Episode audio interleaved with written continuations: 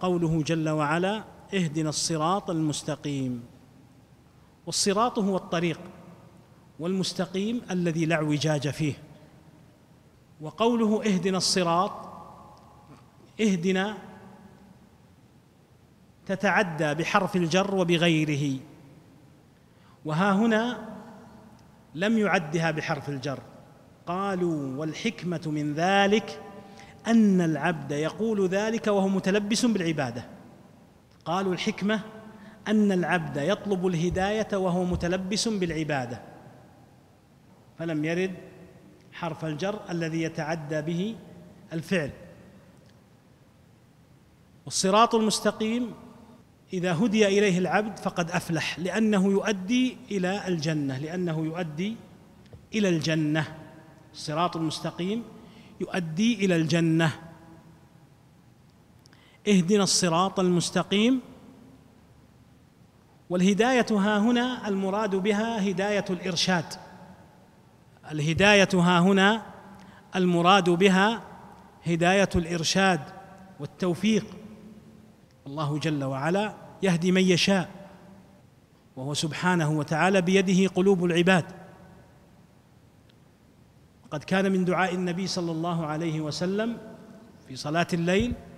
اللهم رب جبرائيل وميكائيل أن قال اهدني لما اختلف فيه من الحق بإذنك فإنك تهدي من تشاء إلى صراط مستقيم.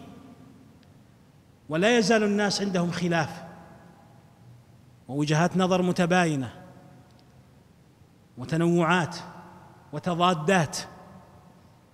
فما الملجأ من ذلك إلى الله جل وعلا. فالفتن التي تحدث بين المسلمين من أشد ما يقلق المؤمن.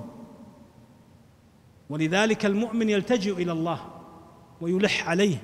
وقد كان العلماء رحمهم الله ومنهم ابن تيمية عليه رحمة الله إذا استشكل مسألة قام يصلي الليل طويلا مع طول بحثه وطول قراءته كان يصلي الليل طويلا يسأل الله الهداية. فهل طالب العلم اليوم طالب العلم اليوم يفعل ذلك؟ إذا أشكلت عليه مسألة أو أشكل عليه أمر بين المسلمين كالذي يحدث في سوريا اليوم مثلا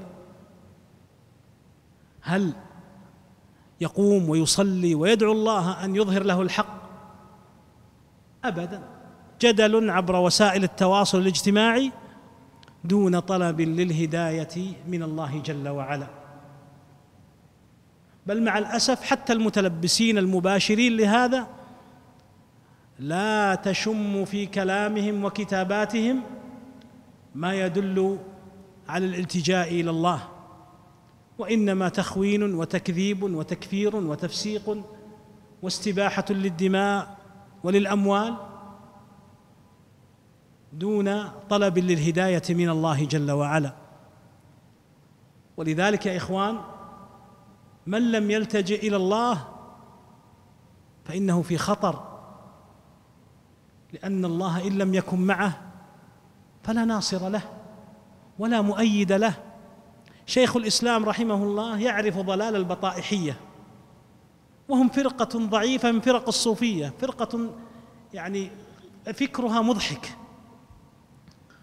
فلما تواعد للمناظرة معهم أحيا الليلة كلها التي سبقت المناظرة. خوفا أن يتخلى الله عنه.